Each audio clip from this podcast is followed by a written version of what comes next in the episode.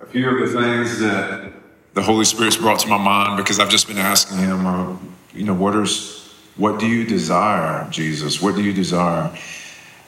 One of the scriptures that came up was in Luke 12, where it says, Jesus says, I, I came to cast fire on the earth, and how I long or wish that it were kindled. Okay, so, you know, we're going to unpack that in, in a few weeks. Um, this isn't necessarily verbatim the words of Jesus, but inspired by the Holy Spirit, you can attribute it to the, Jesus's heart. Is that in uh, in Pete, First Peter, he says that God doesn't wish for any to perish, but for all to come to repentance. So that's another desire of God's heart, of, of Jesus's heart. You know, and sometimes, you know, when we talk about if it's a desire expressed in the Old Testament. Jesus is the exact representation. He is the perfect representation of the Father. It says he is the image of the invisible God. And so Jesus came to show us the Father, John chapter 8. Philip said that Jesus just show us the Father and that'll be enough for us. And Jesus said, Have, have I been with you so long, Philip, that you haven't seen the Father? I, you know, Jesus' point was, you, you see me, you see the Father. And so this morning, I want to look at that, that scripture in John 17, verses 22 through 26. And this, this phrase, Father, I desire.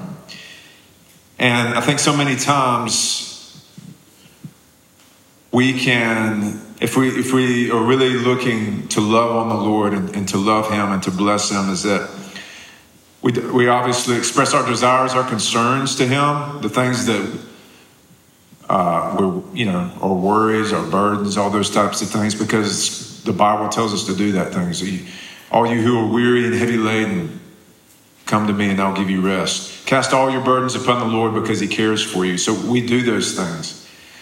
But part of our conversation also needs to be Jesus, what do you desire? What do you want? In this situation, you know, maybe you've got a relational conflict or you a relational situation. Jesus, what is your desire for this situation? What's your desire for my finances? What's your desire for my family? Whatever the case may be. And but I want us to look at what he's already expressed as his desires. And so, John 17, we're going to read that together, verses 22 through 26. So, Jesus is talking to the Father, and he says, The glory which you have given me, I have given to them, that they may be one just as we are one. I and them, and you and me, that they may be perfected in unity, so that the world may know that you sent me and loved them even as you have loved me. Father, I desire that they also, whom you have given me, be with me where I am, so that they may see my glory which you have given me.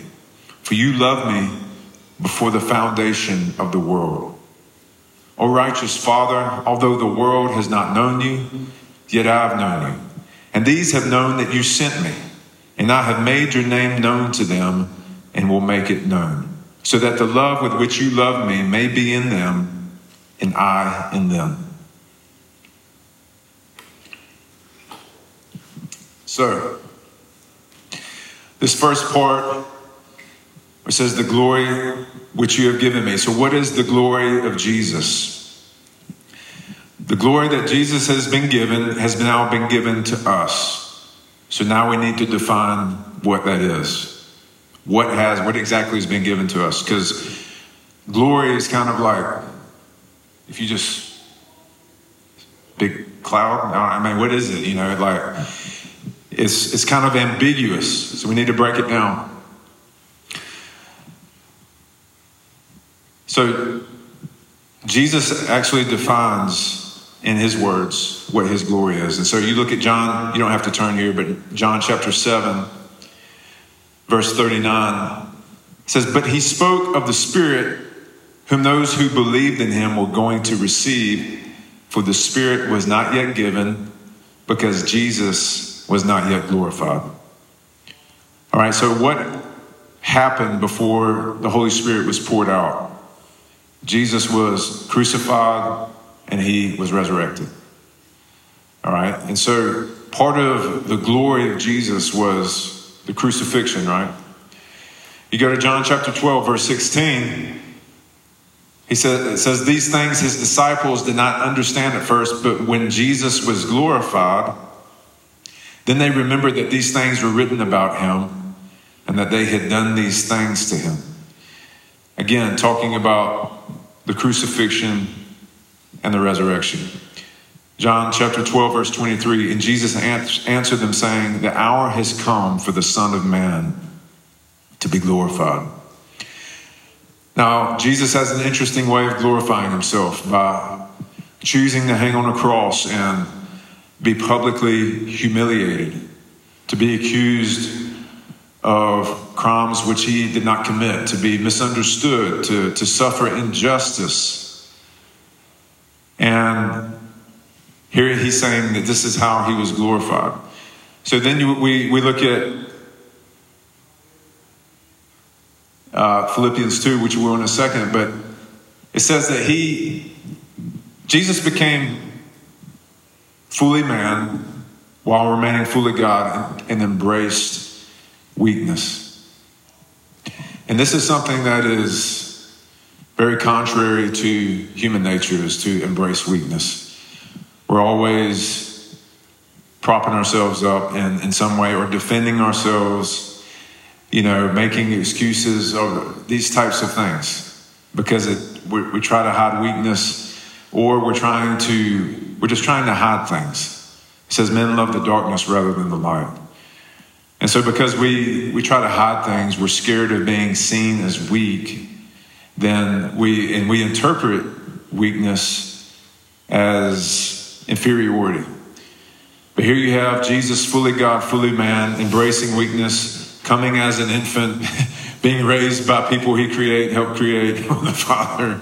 You know, all these things that just kind of blow your mind. Standing before Herod who, and Pilate, who are mocking him, people calling, crucify him. I mean, he saw these people from the beginning of, before the foundation of the world, right?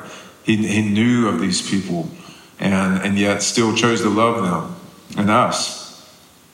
So he chose to become a servant while being God, and he suffered the most horrible death imaginable. And because of this, God decided to honor him above every other name. And so we're going to read Philippians chapter 2, where it says, Have this attitude in yourselves. All right? Paul, uh, Paul saying, This is how you need to think attitude. This is how, how this is how you approach things. Okay, that's your attitude, right? How you approach something. So have this approach, have this attitude in yourselves, which was also in Christ Jesus, who, although he existed in the form of God, did not regard equality with God a thing to be grasped. So, what that means is he didn't use it to his advantage. Because you remember when he he told uh, Pilate, I believe he said, you know, I could have like ten thousand angels here if I wanted them, right? So he could have used his God advantage, but he chose not to.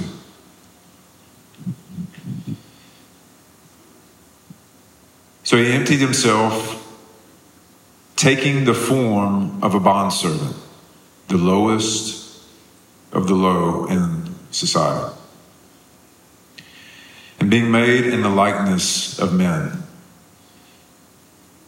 Being found in appearance as a man, he humbled himself by becoming obedient to the point of death, even death on a cross.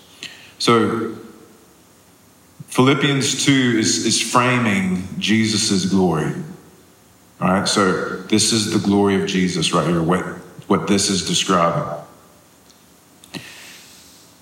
So Jesus became obedient, to the point of death because he didn't fear death. What does Hebrews say about fearing death? It says that it makes you a slave. It says, do not, it says, these who have submitted to the fear of death, making themselves slaves again. Why should we not fear death? Because we've got resurrection life. This isn't the only life, right? This, this is like the internship for eternity. Internships last, you know, one to two years, and then you get maybe, you know, 60 more years of living after that. This is the internship for eternity. This is, you know, when Jesus says, when if you're faithful in a small thing, you'll be faithful with much and you'll be given much. He's not only talking about in this life, which which will, will happen and can happen, but he's also talking about in the age to come, like the rewards, even the things that God's going to give you, put uh, you in charge of, and, and things of that, of that nature when there's a new new heavens and a new earth, and Jesus is reigning from Jerusalem. So, for this reason, and the reason is what we just described not considering God, equality with God, something to be grasped, emptying himself, becoming a bondservant, made in the likeness of men, becoming obedient to the point of death. For that reason, God highly exalted him. Here comes what we think of as, as the glory part, right? Exaltation, celebration, honor, glory, right? And, but what a lot of people don't understand is that there is a there is the crucifixion that came first. And so Jesus patterned our life for us. And, and sometimes we, we hear the gospel message and it's couched in terms of like, and I, have literally heard it, heard it presented this way. It says, Jesus will make your life better and make you better at life. I'm not saying those things aren't true. He will help you. Like, because you, if you, follow, you obey Jesus, you're going to make wiser decisions, right? so it's true.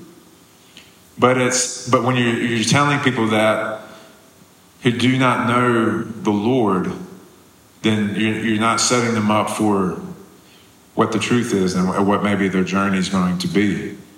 And so whenever I gave my, first gave my really surrendered to the Lord, I probably I felt like the way I describe it is I had a month of just peace that I'd never had before.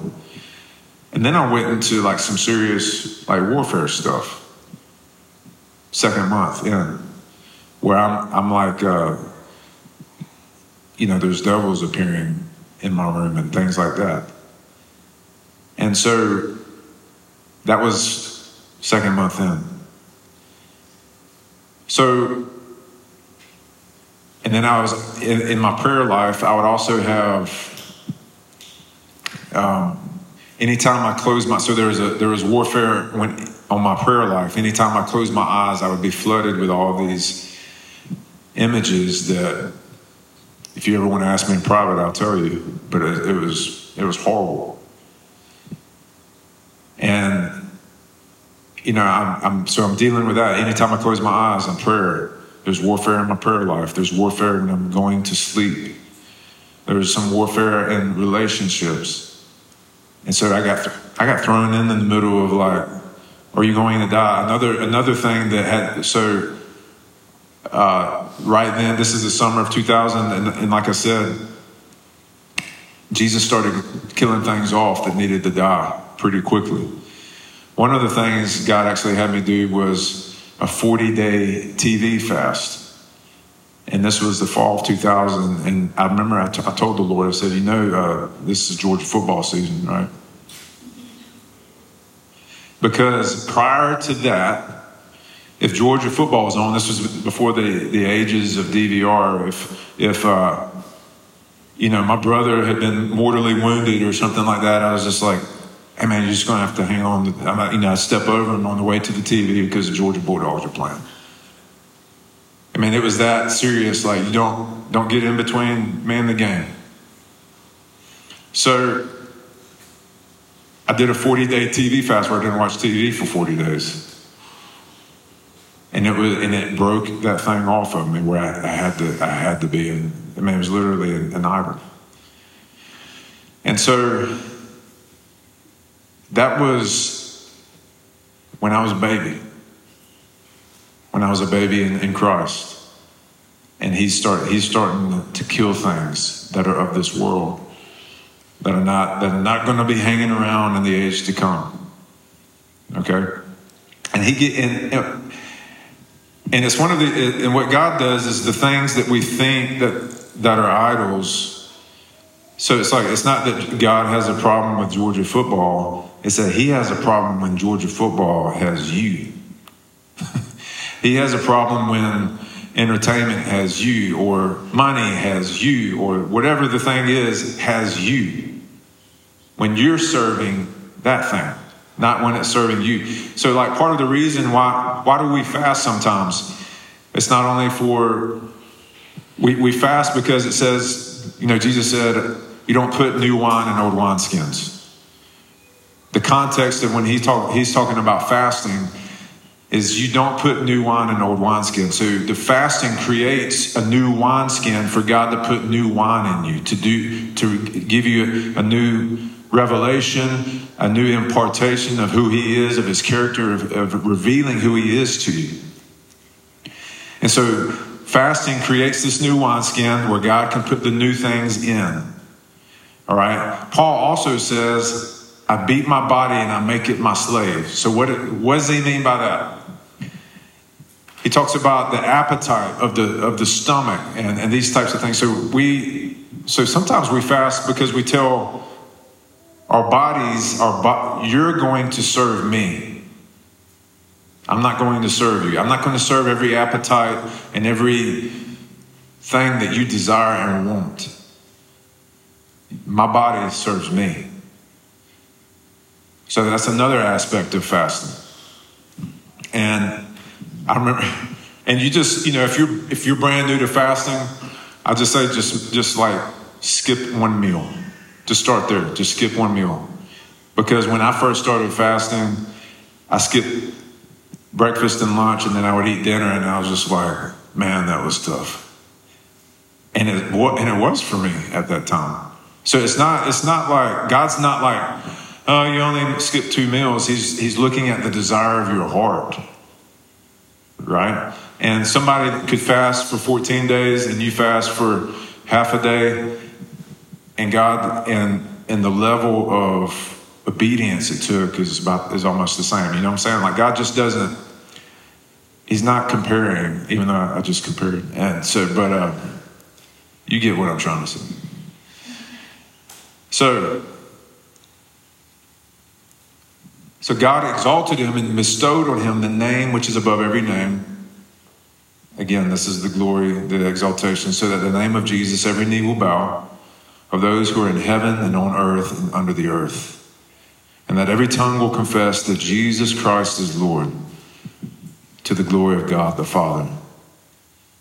So Jesus is glorified, he is exalted, he is honored, he will be honored among all men and women. But the, the cross came first. So then Jesus says, I am them and you and me that they may be perfected in unity. Unity in the church is one of those things that has been, the church has been striving for uh, in certain seasons, certainly. You know, maybe you go to a city and they, and they really want unity in the church, or you hear, you come across individuals that are really passionate about we, what we need is unity in the church because then we'll be uh, everything that Jesus describes here, that the world will know that he was sent by God, that the world will see the love that we have for one another and be even turned by that, turned towards God by the love that we have for each other. But unity doesn't happen because like we go, we get in the room and we sit in the same room together. It doesn't happen because we have like this a worship night together. It happens whenever it says we're unified by one spirit, one mind, one voice. And there's only one way to have one mind, to have one spirit is a people that are submitted, truly and wholly submitted to the Holy Spirit. people that are, are, have the mind of Christ. And so, um, it's like I said, you know, there's there's time. Sometimes I get, even now, you know, like I, am on Twitter, and I, you know, there's guys I, I follow in theology and other areas of life, basketball, stuff like that. Because now I'm coaching basketball. In case y'all didn't know, you can ask me about later. But um, and some of the some of the arguments are over egalitarian issues, complementarian issues, infant baptism. I'm like, guys, are we are we? And I have opinions on all of those things, but I'm like, is this really what we're like arguing about right now? Like in the midst of everything that's going on in the world, and so Jesus, he's praying for the unity that can only come, like I said, from a people who are united through obedience to the Holy Spirit. And this unity, so unity can't be done out of co- coercion, it can't be done out of fear, it can't be done out of compromise. Unity can't be done out of coercion, it can't be it can't happen out of fear, and it can't happen out of compromise. The only way we can have unity is to have an identity, our identity in Christ under one man, one Lord, one baptism, one Spirit, one faith, just like the scripture says.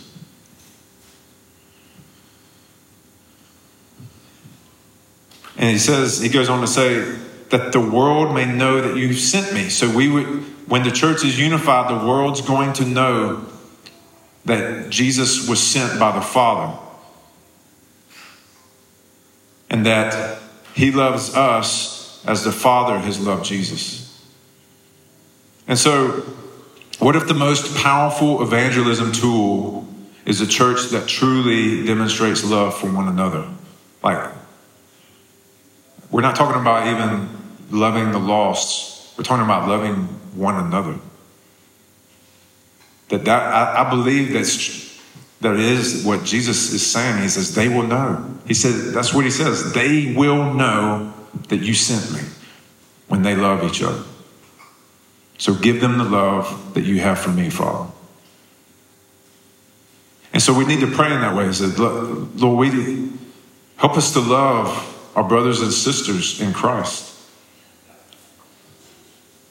It's, a, it's actually a sign and a wonder. There's, there's people that love each other, that sacrifice for each other. What was the early church doing? They were selling their possessions, they were sharing meals. It was radical uh, preference of others, right? Radical hospitality. You ever heard that? Let's get radical hospitality, you know, but that's, but really, that's what it is. Radical hospitality is radical generosity.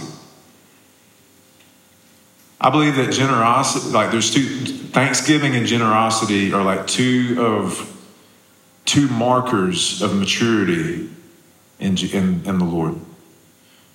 People who are really thankful and people who are really generous with their time, with their money, with their energy. They're mature in the Lord. They know because those, that's the nature of the Lord. Because thankfulness is, what is bred by humility, recognizing that something has been given to you that you don't have yourself. So that's why we say thank you when somebody gives us something and we receive it. We say thank you because it's you recognize it's something that you did not have before. And so a thankful people are a dependent people. A thankful people are dependent people upon the Lord. And then generosity is another marker because you understand, you really know who your father is. I go to mom and dad's house, I crash the pantry. I don't even have to, have to ask permission, right? Am I, I, I just go in there and start eating, right? Because it's, it's my father's house, it's my mom's house. I know that I have access to their stuff. And, and they love it that way. They wouldn't have it any other way. They're not telling me, Travis, ask for permission before you eat some crackers, right? So When we're generous, we know that we're provided for, that we're cared for, that we're loved. We don't have this scarcity mindset. We don't have a, a mindset that, of lack. And it's because we, we know when you're confident in the love and the care that God has for you, it breeds generosity. So, the most powerful evangelism tool being unity in the body, it can be difficult because sometimes there's times for correction, there's times for rebuke, right? 1 Corinthians chapter 5, 11. Paul says, Actually, I wrote to you not to associate with any so called brother if he's an immoral person, or covetous, or an idolater, or a reviler, or a drunkard, excuse me, or a swindler, not even to eat with such a one. Now, why do you think Paul is saying that? Is that person of the same mind as the others? No. So he's doing, this person is doing their own thing. They're not thinking about the body.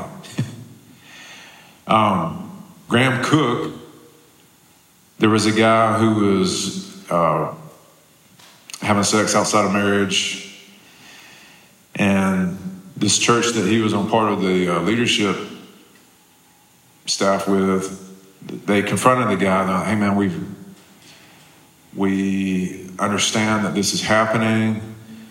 Uh, we, we just are, we're here to ask you to repent and turn from that. And the guy didn't want to repent, but he's just like, listen, I, I, I love Jesus.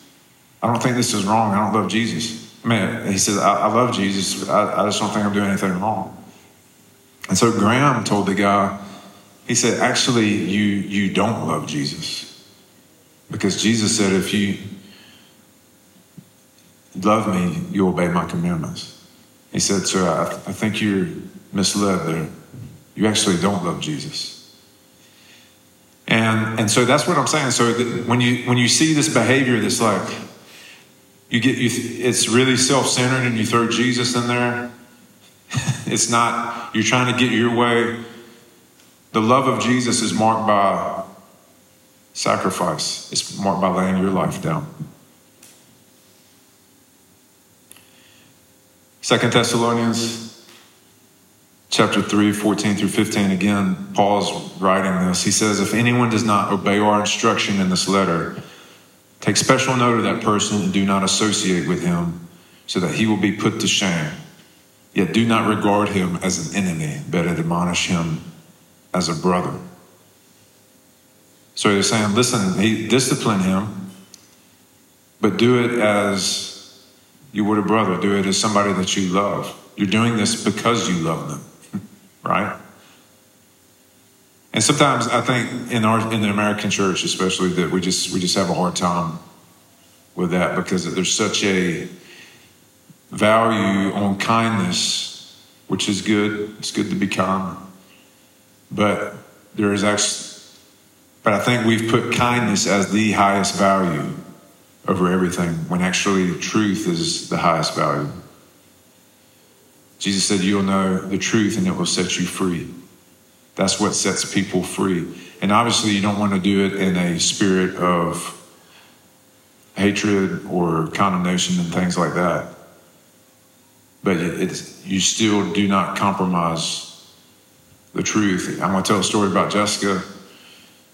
There was a girl she was discipling years ago who was uh, getting in a sexual relationship with her boyfriend, and, and Jessica confronted her about it. It's like, listen, this is not going to end well for you. This is these types of things happen when you get in this kind of relationship, and the the girl got mad, and the parents got mad, and it was really hard on Jessica and Probably 10, 10 years later, this girl comes to Jessica and says, I just wanted to let you know and thank you for even even when I didn't receive it those years ago, I said it, it helped turn me back to the Lord.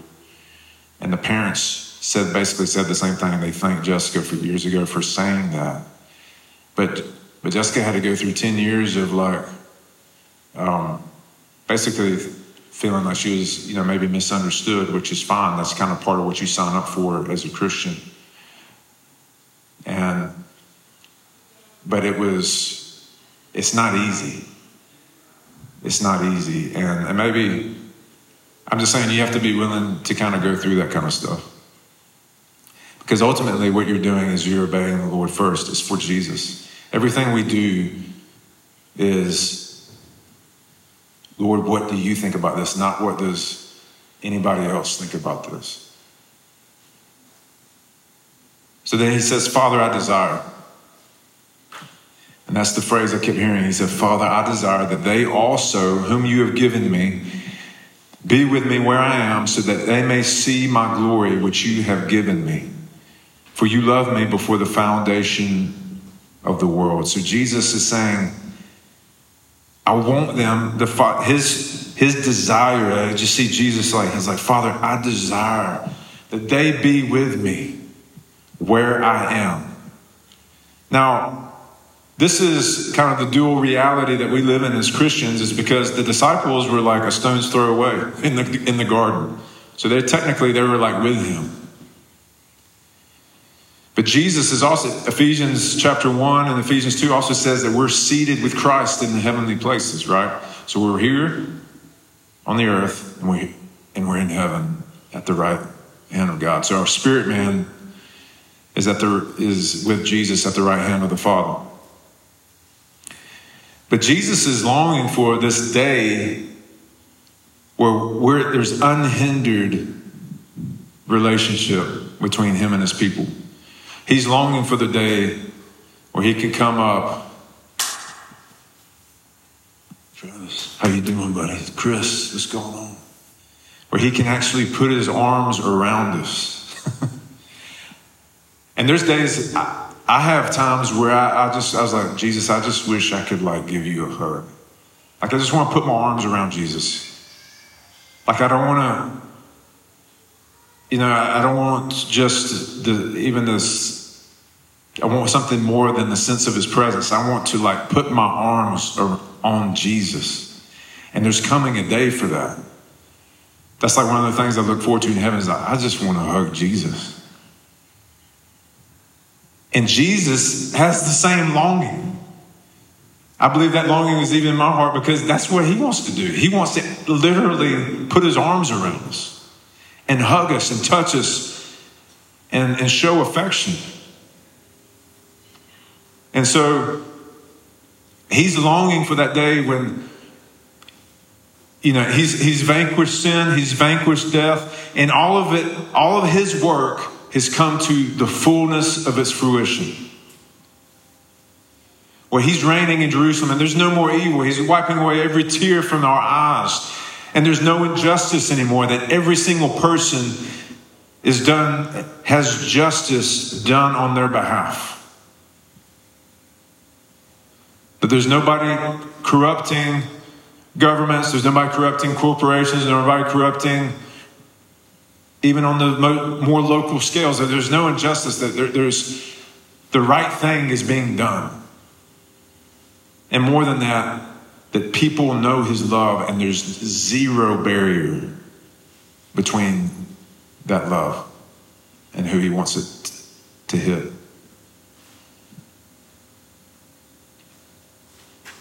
So, Jesus, this, he's saying, I desire, he longs to be with us in the flesh. And, and, and that's part of when he comes back and returns, that's what's going to happen. Jesus in the flesh as the God man, King of kings, Lord of lords, ruling over the nations. People, Isaiah 2, coming to Jerusalem to see Jesus. Isaiah 2, you can read it.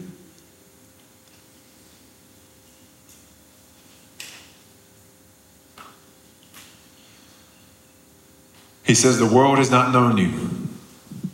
A righteous Father, although the world has not known you, yet I have known you, and these have known that you have sent me.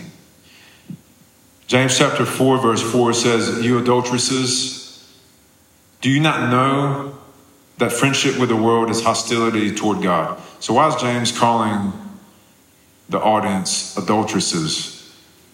It's because with the bride of Christ, we're betrothed to the Lord. We're, we're His. We're not supposed to be have any other lovers.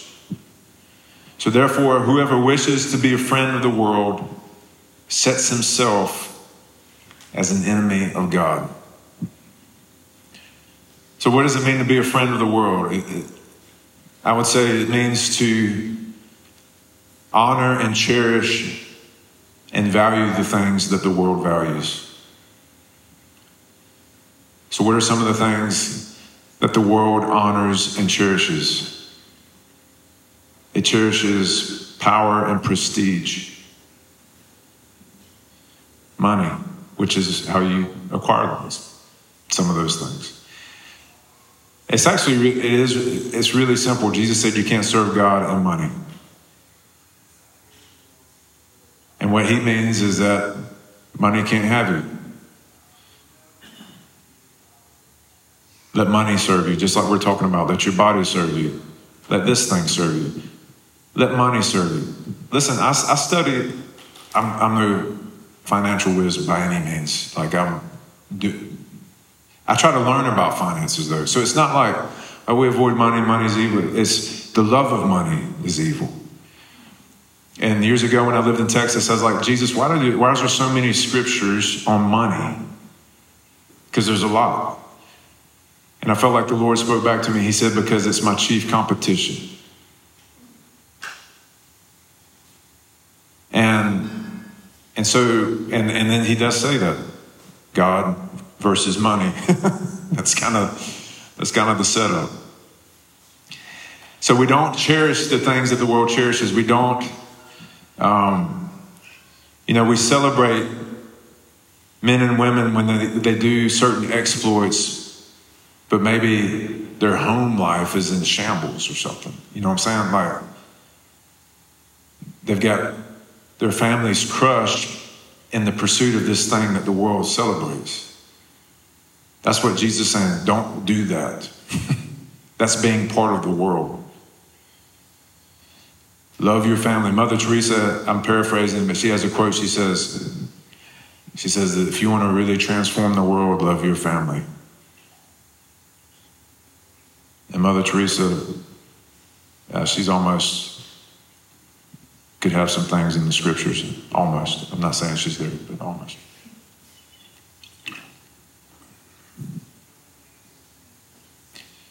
And he says, Your name known. I've made your name known to them and will make it known so the love which you love me may be in them and I in them. So when anytime it says, you know, we pray in Jesus' name or I've made my your name known, it's not this thing where he's like, hey, remember God, his name's Yahweh. His name's Yahweh. All right. Job done, Father. I told him your name. No, it's he demonstrated what I said earlier, his the character and nature of God. He represented the heart of the Father. The character and nature of God is what your name means. And so um, Hosea had to name two of his children Lo Ruhami, if I'm remembering it correctly, which means not my people. And then he had two more children later on that was Ruhami, which is my people, because when you're a prophet in, in the Old Testament, your life gets to be a living example for it gets to be like a visual symbol for the message. And so your name meant something. David, the David means beloved one. Yeshua, Joshua, God is salvation. So the name was, is an important thing, and, and I've got Hebrews chapter 1 there, but that's, it says, God, having spoken long ago to the fathers and in the prophets in many portions and in many ways, in these last days spoke to us in his Son, whom he appointed heir of all things, through whom Also, he made the worlds, who is the radiance of his glory and the exact representation of his nature.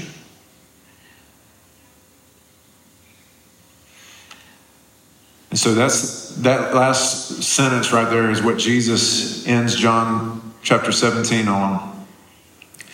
And what I want us to do uh, before we leave is just to pray for pray for unity in these area churches. And so some of us, you know, uh, there, there, might be a, ch- a church that is close to your heart in this area, and or you just there's a church whatever that you want to pray for. And so I just want us to spend like five minutes, five, yeah, five minutes, just kind of praying into that for area churches. And so um, maybe if we could do, let's just like do two groups. So Frank, would you join them, and then uh, Christy, if you come over here, that'd be one group. But we just want to just want to pray for churches, and so like if you know, some of the churches that popped to my mind, I think of Briarwood. That's where I grew up going to church. Um, some of the pastors I know, Sean C., Athens Church, Watkinsville First Baptist. My kids go, you know, just whatever church is on your heart. Just, just you can pray for these churches, and you don't have to like go through and pray. Just I'll just say, hey, what church is on your heart, and and say that church's name instead of like praying for each church individually, but and, and then you can y'all can all pray for those churches. But go ahead and, and, and do that. We'll take a few minutes.